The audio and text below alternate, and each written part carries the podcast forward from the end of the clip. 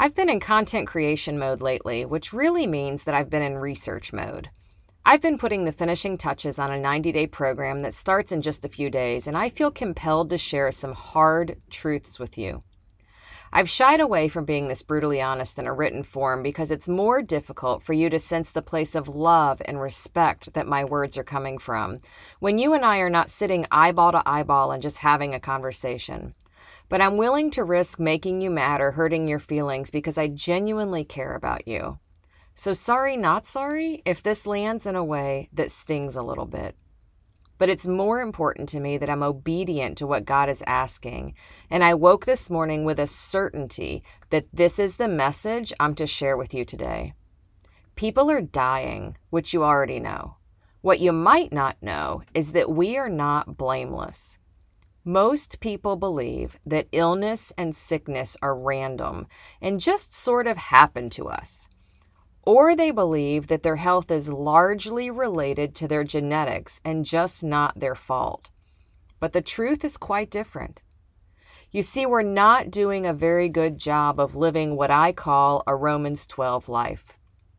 We've let busy sneak in and live rent free in our lives taking over our thoughts, our patterns, and routines.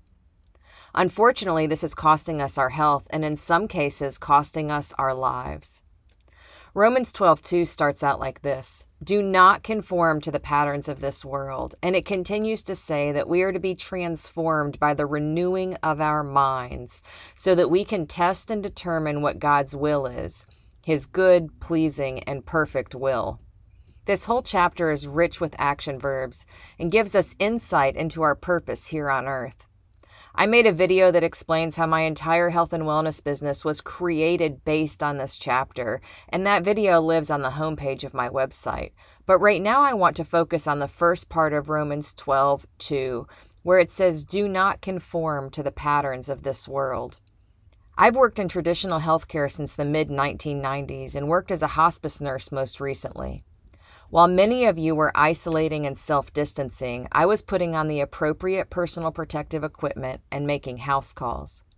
I've had conversations with patients and family members of all ages and from a variety of different cultural and ethnic backgrounds.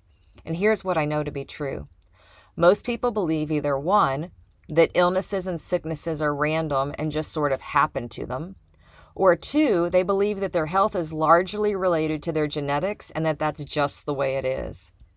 Unfortunately, this is not true.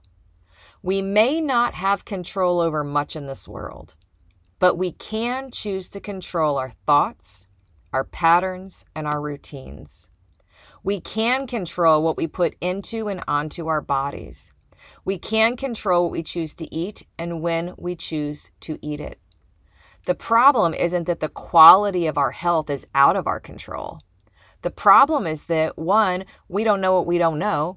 And two, we're allowing ourselves to be so busy that we don't stop to think about how our daily actions are compounding, compounding in a way that doesn't serve us well.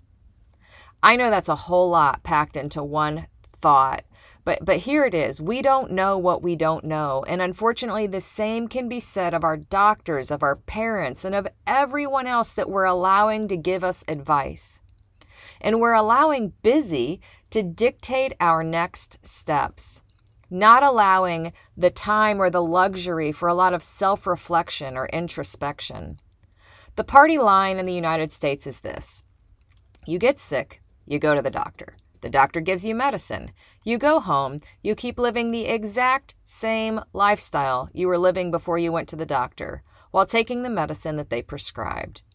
This cycle continues on and on, almost running on autopilot. Then one day you get really sick, and the doctor sits you down and gives you the bad news cancer, heart attack, stroke, complications related to pneumonia or the most recent virus and you cannot believe that it happened to you. I've seen the pain and I've seen the devastation that this causes. I've held the hand of widows and parents that will have to bury their loved ones, and I've cried right alongside them. But in an overwhelming majority of these cases, the problem is a Romans 12 problem. We've unknowingly conformed to the patterns of this world. I believe for the most part that our intentions are good. We're just trying to make it through another day, living most of our lives in a survival mode of sorts. But it's just not working. And if you're ready to try something new, something different, then I might be able to help you. I have a new program that focuses on breaking these old patterns and creating new ones. I teach my clients how to start making different choices, new choices that are health promoting and that serve them well, breaking that cycle of autopilot of visit after visit to the doctor's office. Maybe I can help you. Just remember that the definition of insanity is doing the same thing over and over again while expecting a different result. Thanks for your time. I hope you have an amazing day. And if you want to learn more about breaking the cycle, click the link below.